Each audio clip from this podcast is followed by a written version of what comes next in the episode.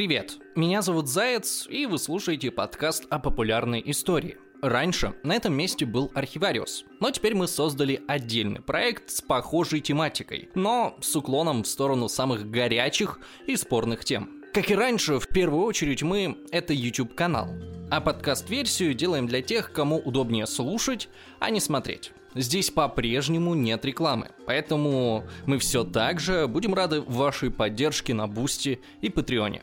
Ссылки в описании.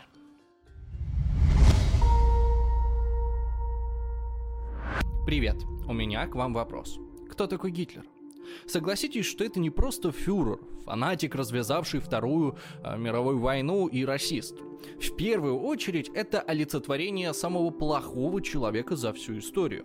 Гитлер буквально превратился в символ зла. Один из самых повторяющихся популярных сюжетов во всех культурах является борьба добра со злом. Так что ничего удивительного, что попытки замочить Гитлера стали востребованы в мировом искусстве. Сразу после окончания войны стали хорошо продаваться фантастические истории, как люди перемещаются в прошлое, убивают фюрера и войны не случается. В серьезной литературе обсуждался этический вопрос, можно ли убить ребенка, если известно, что он вырастет и станет Гитлером. Книги попроще соревновались в выдумывании временных парадоксов, приключений и экшена. Но тогда никто не думал, а можно ли было вообще вообще убить в реальности Гитлера. Материалы об этом стали интересовать публику намного позже. Зато быстро выяснилось, что на вождя немецкого народа было запланировано и совершено больше покушений, чем на всех других политиков в истории. Во время войны количество и подробности покушений, как правило, тщательно скрывались гестапо. Но сейчас нам известно о 42 попытках убить фюрера и около сотни заговоров, которые, правда, не продвинулись дальше составления планов разной степени проработанности. После войны союзники не очень интересовались подобной информацией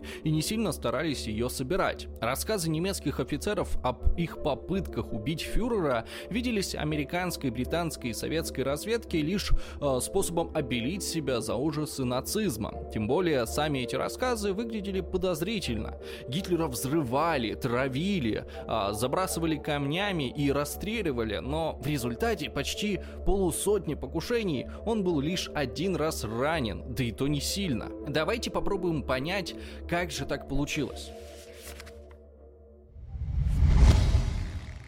Итак, как я уже сказал, на Гитлера было совершено какое-то фантастическое количество покушений. Казалось бы, хоть одно из них должно было привести к успеху. Но если посмотреть на это глазами самого Гитлера, то для него подобное положение дел было вполне нормальным. Это становится понятно, если проанализировать всю его биографию. 1 августа 1914 года Германия объявила войну Франции и России, а уже через две недели Гитлер вступил добровольцем в Баварский пехотный полк. В середине октября он оказался на Западном фронте. Это было самое хардкорное время Первой мировой войны, когда пулеметы и артиллерия уже изменили поле боя, но пехота еще не придумала, как на эти изменения реагировать. Еще не было было окопов и дымовых завес. Солдаты шли в атаку по старинке, большими плотными группами, и потери несли страшные. Гитлер писал, что за первые четыре дня наступления в его полку из 4600 человек э, осталось только 611. Это подтверждается и официальными данными потерь. Вот цитата из описания Гитлером своего первого боя.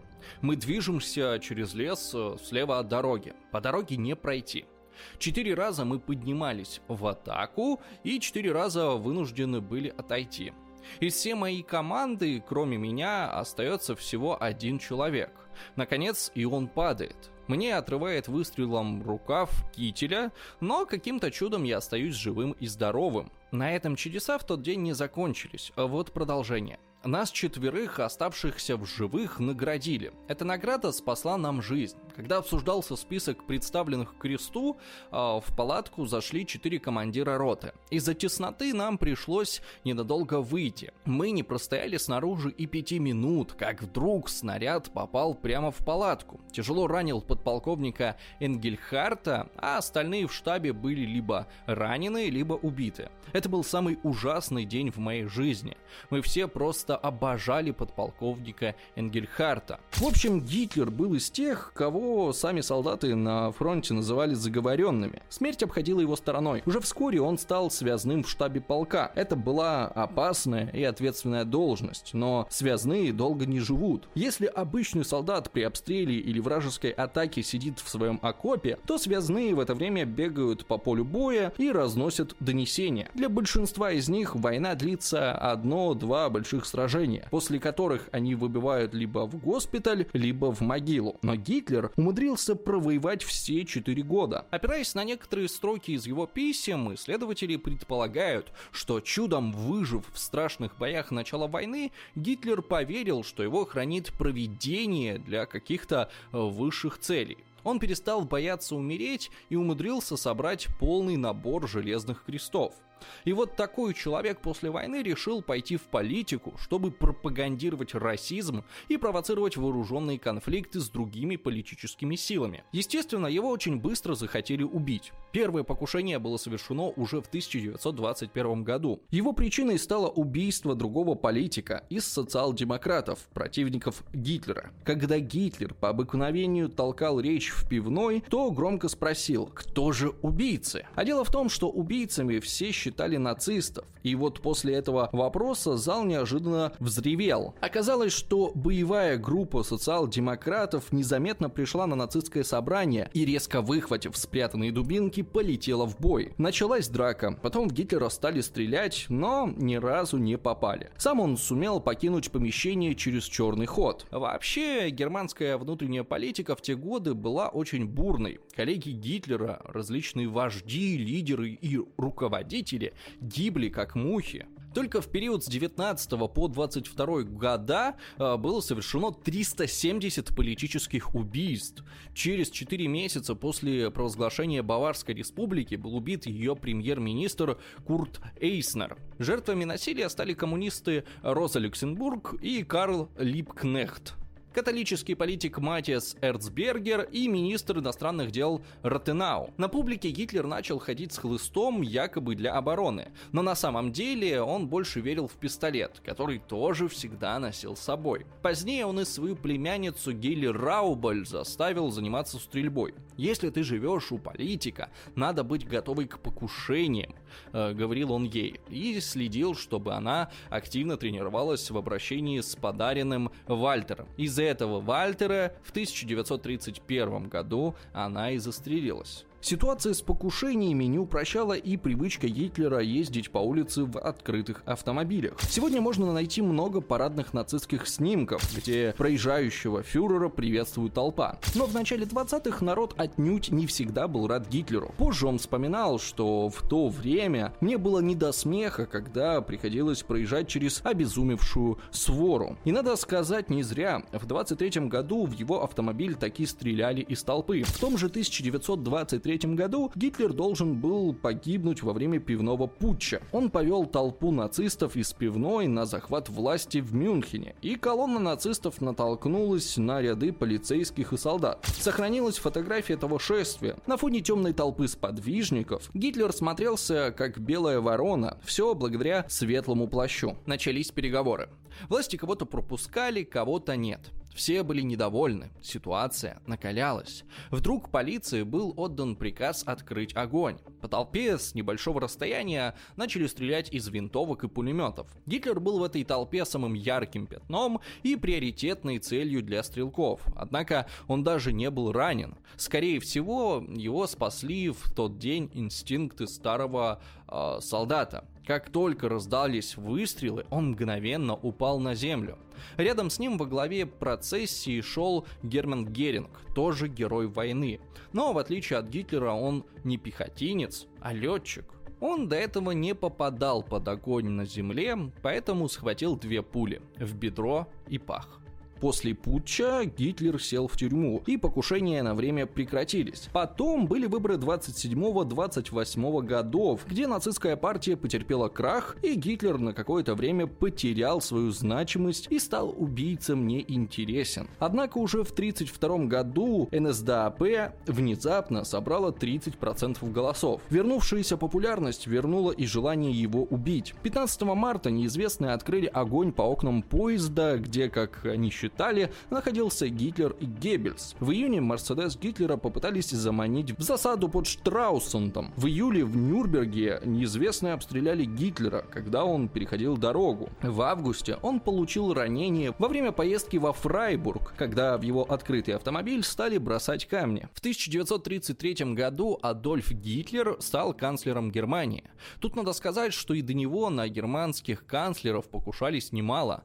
Бисмарка на улице чуть не зарезал убийца. В 1931 году рейхсканцлер Брюнинг получил посылку с бомбой. Во времена правления Франца фон Папина в коридорах рейс-канцелярии а, была арестована женщина, которая незаметно принесла с собой кинжал. После назначения на пост государство взяло Гитлера под усиленную охрану. Группа из 11 сотрудников политического отдела берлинской полиции круглосуточно охраняли канцелярию. Четверо из них всегда находились в полной готовности. Они прочесывали сад, наблюдали за самим зданием и улицами. Во время автомобильных поездок Гитлера сопровождал эскорт для определения самого безопасного маршрута. Но Гитлер мало верил в охрану государства. Он больше доверял личной охране из СС. Уже весной был создан так называемый Лейбштандарт Адольф Гитлер. Элитное подразделение, из которого фюрер впоследствии выбирал телохранителей. Другой отряд составили чиновники криминального отдела Государственной службы безопасности. Вопрос был так важен, потому что далеко не все в Германии были очарованы бойким канцлером. Напомним, что Гитлер Гитлер стал фюрером фактически незаконно. На последних выборах его партия набрала меньше половины голосов. Никакого народного объединения вокруг вождя не было, так что в адрес Гитлера сразу же пошел поток писем с угрозами, который не прекращался до 1945 года. Правда, после войны выяснилось, что часть писем писал руководитель СС Гиммлер, чтобы придать своему ведомству больше важности. Но, тем не менее, достаточно очевидно, что новых друзей захват власти фюреру миру явно не принес. В феврале 1933 года, всего через несколько дней после назначения его рейх-канцлером, коммунисты под предводительством Курта Лютера начали планировать, как взорвать Гитлера.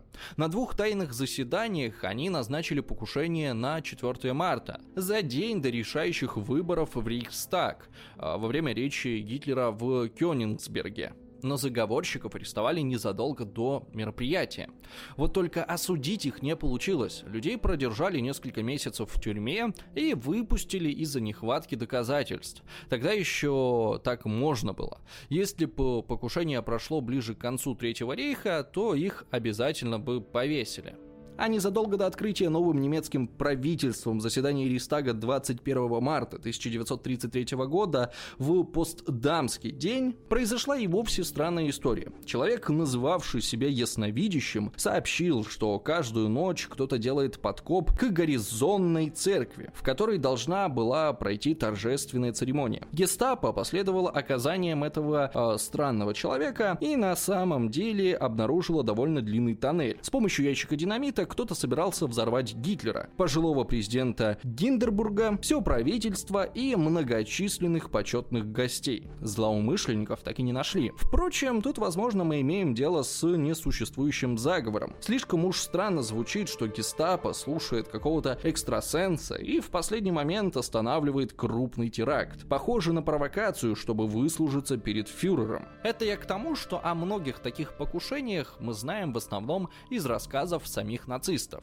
Что уж там было на самом деле, остается только догадываться. Вот, например, однажды служба безопасности перехватила письмо, по некоторым источникам отравленное, одного немца, бывшего коммуниста и бывшего фашиста из Франции. В письме кто-то обещал не успокаиваться, пока не застрелят Гитлера. Вскоре выяснилось, что автором был Людвиг Аснер – Французские полицейские нашли этого человека. Оказалось, что вокруг его считали местным дурачком. Он открыто собирал деньги на свой замысел, то есть буквально объявил краудфандинг на убийство Гитлера. Полицейские на всякий случай передали данные о нем в немецкие таможенные службы. И, очевидно, серьезно с ним поговорили, так как убивать Гитлера он в итоге не поехал и отравленных писем с угрозами больше не слал. В Германии же спецслужбы работали над вопросом безопасности вождя, не покладая рук. Уже в феврале 1933 года прошла первая волна чисток. Многие из тех, кто во времена Веймарской республики открыто называл себя врагом Гитлера, отправились сначала в тюрьму, а потом в концлагеря. 2 августа 1934 года Гитлер приказал, чтобы вся армия заново приняла присягу по новым правилам. Не народу, родине и конституции, а лично ему, фюреру. Гитлер ожидал, что что оно снизит протестные настроения в вермахте. Ведь военные считали клятву священной, а значит не решаться ее нарушить, даже если бы не были довольны действиями вождя. Забегая вперед, скажу, что тут он просчитался. Самый крупный заговор пришел как раз со стороны военных. Но это будет потом, а пока врагов у Гитлера и так везде хватало, даже среди собственной партии.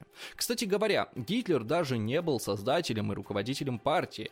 Первое время более заметную роль там играл Грегор Штрассер – его убили в ночь длинных э, ножей, э, бойни, которую Гитлер после прихода к власти устроил э, некоторым своим соратникам. Об этом как-нибудь в следующий раз. В общем, Штрассера сначала арестовали, а потом застрелили в тюремной камере. У Штрассера остался брат, Отто, и он, естественно, решил Гитлеру отомстить. В начале 1935 года Отто Штрассер познакомился со студентом-евреем Гельмутом Ширшем. Отто к тому времени э, создавал тайную организацию настоящих э, национал-социалистов «Черный фронт». А Гельмут мечтал убить Гитлера, чтобы спасти свой народ. А вот на этом общем интересе нацист и еврей сошлись. Отто пообещал, что если настоящие национал-социалисты придут к власти, то евреев не тронут. 20 декабря 1936 года Гельмут Хирш поехал в Штутгарт, поселился в гостинице и стал ждать связного со взрывчаткой. Но план был обречен с самого начала. Конспирация у заговорщиков была нулевая. Хирш прописался в гостинице под настоящим именем, а там о приехавшем евреи тут же доложили куда следует. Затем заговорщик, который должен был привести взрывчатку, вел себя настолько непрофессионально, сильно, что его арестовали еще при пересечении границы. Кроме взрывчатки, гестапо получила от него всю необходимую информацию. Студента и его помощника в марте 1937 года приговорили к смерти. Отто Штрассер на этом свою идею не бросил и был организатором еще нескольких покушений. Так, в марте 1937 года гестапо выяснило, что в Германию с заданием от Штрассера из Чехословакии должен был приехать каменщик по имени а, Макс Костреба. За Костребой проследили, и как только он пересек границу, арестовали, допросили и казнили. Были и чисто еврейские заговоры. Студент-медик э, Давид Франкфуртер, а сын Равина, еврей по национальности, 4 февраля 1936 года убил в Давосе Вильгельма Густлофа. А, местного лидера нацистской партии. По идее, его целью был Гитлер, но к тому времени он уже э, был вне досягаемости для Давида, и он решил убить хоть кого-нибудь. Нападению не смогли помешать, несмотря на то, что гестапо получило предупреждение о готовящемся покушении. Вы не поверите, из сионистских кругов. Это один из наиболее удивительных фактов в истории гитлеровской Германии. В первые годы интересы нацистов и сионистов внезапно совпадали. Первые хотели очистить Европу от евреев, а вторые были заинтересованы в массовом переселении евреев в Палестину. Поэтому смерть Гитлера в их планы не входила. И о готове готовящемся покушении нацист Адольф Эйхман узнал от члена еврейской боевой организации Фейвела Полькеса. Публичные выступления Гитлера во второй половине 30-х уже неплохо охранялись. Гораздо удобнее фюрера было убить, когда он наслаждался горным воздухом в своем знаменитом имении Бертисгаден. Там он гулял с э, небольшим сопровождением, заходил в местную деревушку, общался с жителями. Однако, когда весной 1938 года туда приехал швейцарский студент-теолог Марис Баво, все уже изменилось.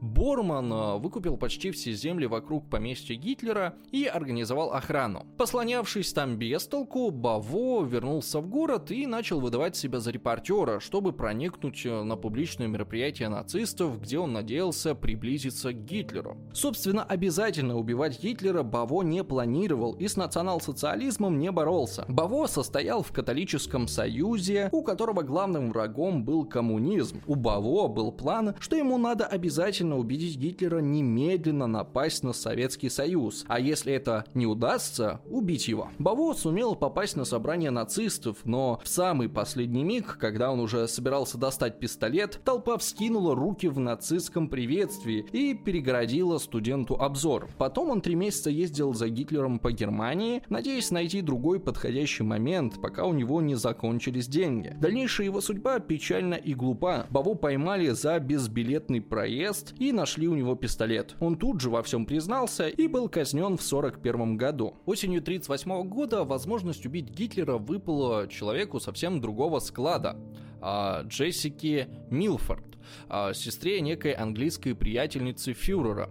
Собственно, у него было две английских приятельницы. Это сестры Юнити и Диана Милфорд. А вот третья сестра Джессика была фанатичной коммунисткой. Она размышляла об убийстве – я все время думала об этой возможности. Я могла бы сделать вид, что внезапно поверила в фашистские идеи, и потом поехать вместе с Юнити в Германию и встретиться с фюрером лицом к лицу. В этот момент я могла бы вытащить пистолет и застрелить его. Конечно, меня сразу же схватила бы его охрана. Но разве это того не стоило? Когда через много лет всему миру открывалась ужасная правда о Гитлере и его режиме, а половина Европы была уничтожена, я часто сожалел жалела о том, что мне тогда не хватило мужества. А вскоре состоялось одно из самых двух знаменитых покушений. В 1939 году Гитлер стал целью а, для самого опасного типа убийцы – молчаливого, умного и хладнокровного одиночки.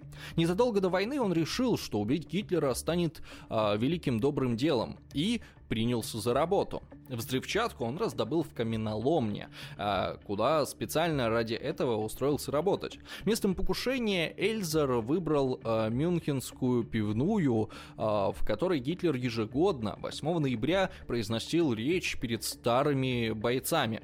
Осенью 1938 года Эльзер часто поздним вечером заходил в помещение перед закрытием, прятался и оставался там на всю ночь. В целом он провел в пивной 35 ночей. Умелый мастер практически бесшумно закладывал взрывчатку в колонну, перед которой стояла трибуна Гитлера. На рассвете, когда в пивную приходили работники, он уходил через черный ход. Как и планировалось, 6 ноября 1939 года Эльзер закончил закладывать взрывчатку. На следующий день он последний раз проверил бомбу, заложенную под металлической плитой, и завел часовой механизм. 8 ноября бомба взорвалась ровно в 21.20. Погибло 8 человек, 63 получили ранения. Это было идеальное покушение, если бы не одно «но». Гитлера даже не задело. Это очень странно, ведь в это самое время он должен был читать доклад прямо у колонны, но неожиданно закончил его раньше времени и за 13 минут до взрыва ушел из пивной. Он спешил в больницу к подруге, которая попыталась застрелиться. Геббельс записал в дневнике «Я получил печальное известие и отправил фюреру телеграмму о том, что вскоре после того, как мы покинули пивную, там произошел взрыв,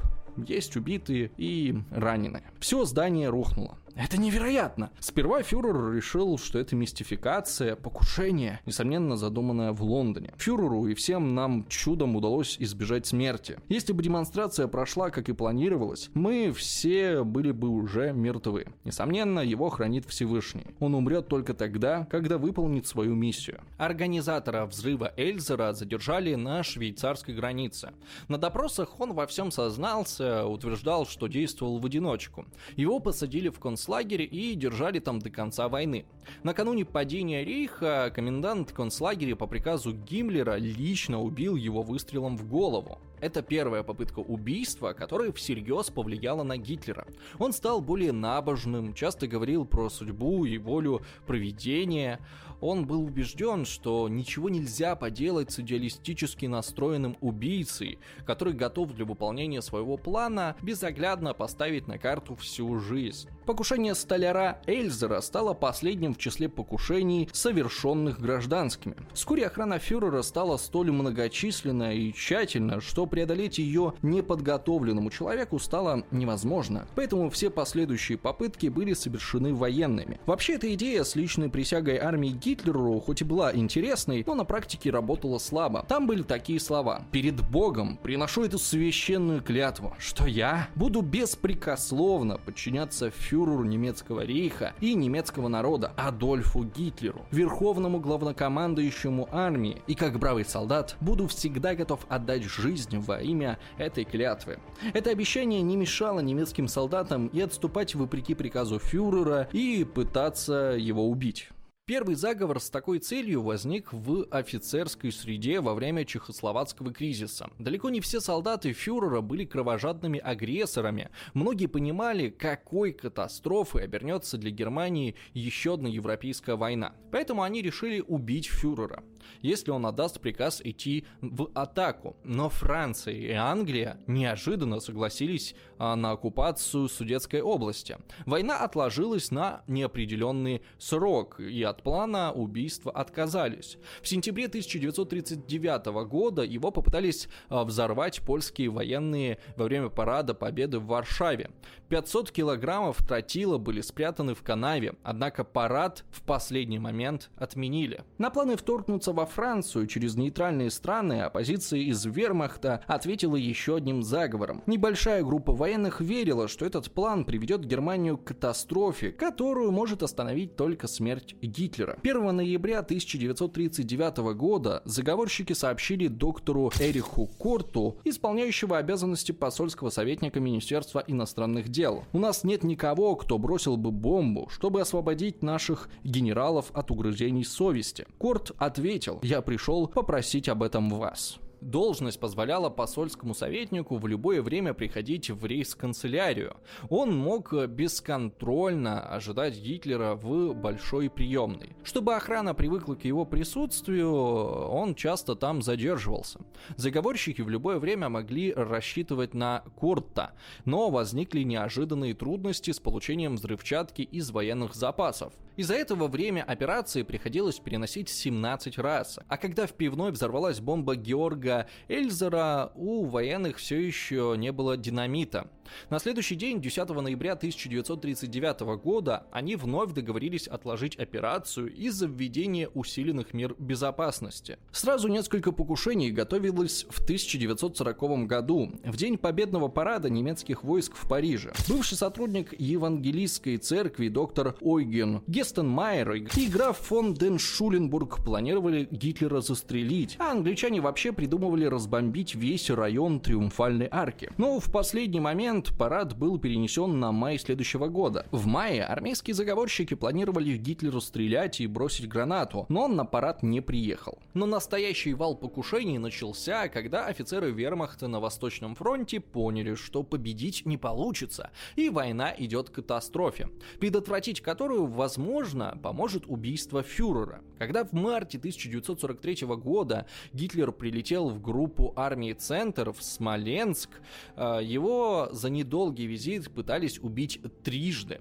Несколько офицеров должны были перехватить и убить Гитлера в роще по пути из аэропорта в штаб-квартиру. Но Гитлера охранял вооруженный эсэсовский эскорт, план был отменен. Во время обеда те же военные планировали по условному знаку встать из-за стола и начать стрелять в Гитлера. Главнокомандующий генерал-фельдмаршал Гюнтер фон Клюге знал об этом плане, но решил не вмешиваться. Однако Гитлер на обед не явился, после чего фон Клюге запретил нападение, сославшись на свой страх перед возможной войной между СС и армией. В ходе последней отчаянной попытки Фабиан фон Шлабрендорф передал бомбу замедленного действия, замаскированную под упаковку от двух бутылок ликера. Якобы это подарок, который нужно передать в Германию. Предполагалось, что бомба взорвется в самолете, когда Гитлер будет лететь обратно. Но пакет с подарком положили не в салон, а в трюм самолета, где он обледенел и поэтому не взорвался. Когда стало ясно, что план провалился, заговорщик фон Шлабрендорф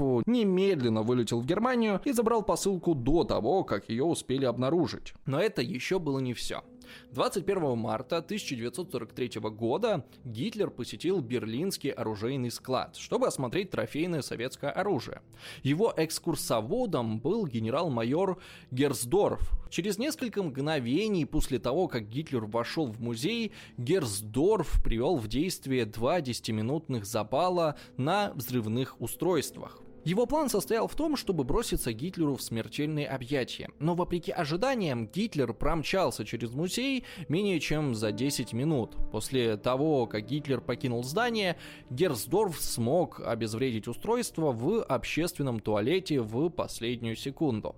Следующим взорвать себя вместе с фюрером согласился майор Аксель фон Буше. Буше был человеком выше двух метров ростом, светловолосый и голубоглазый, ходячий нацистский идеал. Поэтому его выбрали в качестве модели, чтобы продемонстрировать новую зимнюю форму армии перед Гитлером. В своем рюкзаке Буше спрятал мину, которую он планировал взорвать, обнимая Гитлера. Однако просмотр формы был отменен после того, как железнодорожный вагон с образцами взорвали во время воздушного воздушного налета на Берлин. Единственное покушение, которое нанесло Гитлеру хоть какой-то физический ущерб, случилось 20 июля 1944 года. Оно стало самым знаменитым и самым масштабным. Его основным исполнителем стал полковник Клаус Шенк фон Штауфенберг. А вообще в число заговорщиков входили два генерал-фельдмаршала, глава разведки и несколько его заместителей, генерал-полковник, министр финансов Пруссии еще куча видных офицеров и чиновников. И операция тоже готовилась с размахом.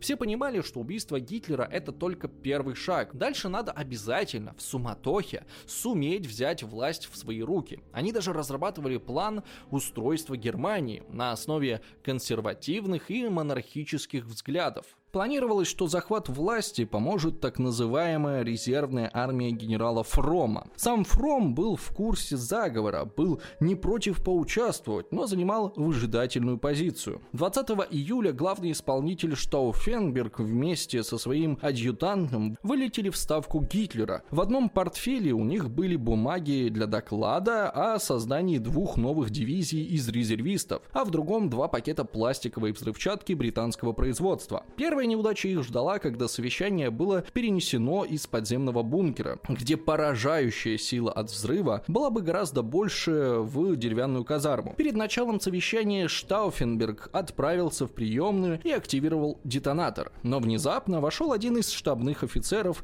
и попросил его быстрее вернуться. Это помешало ему активировать вторую взрывчатку, что тоже уменьшило силу взрыва. Когда Штауфенберг вернулся, он попросил дать ему место у стола поближе ближе к Гитлеру, ссылаясь на проблемы со слухом.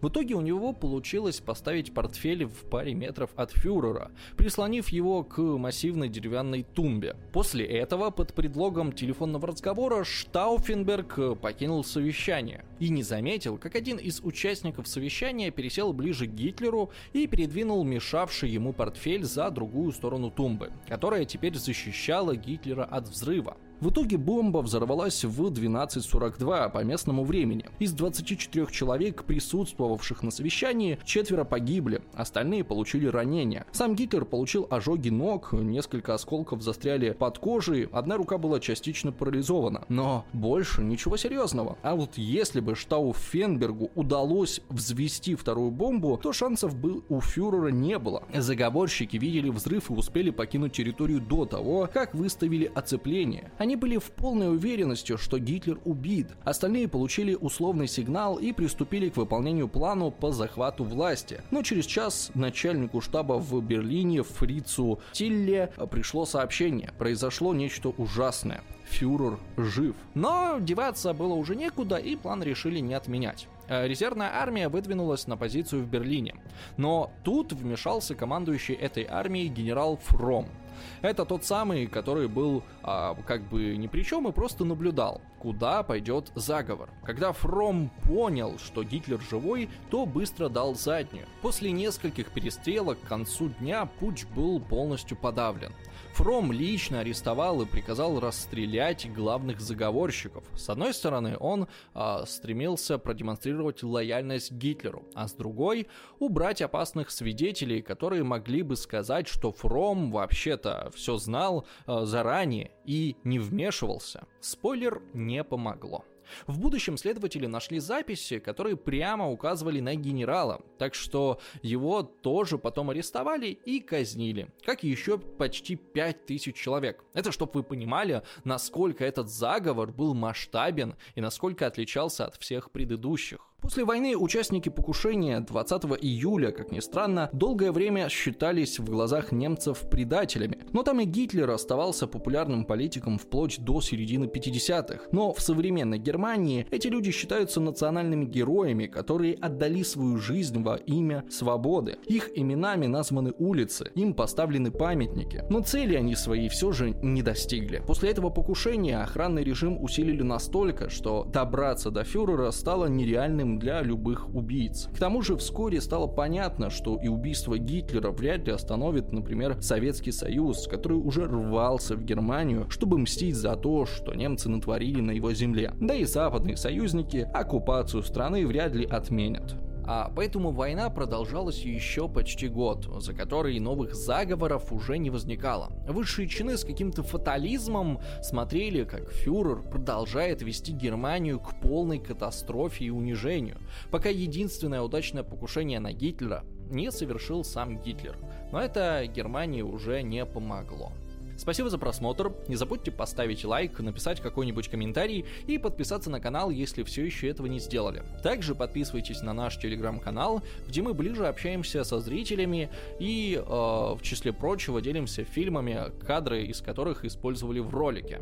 Ну а если вы можете и хотите поддержать нас деньгами, то в описании есть ссылки на Patreon, Boosty и крипто кошельки.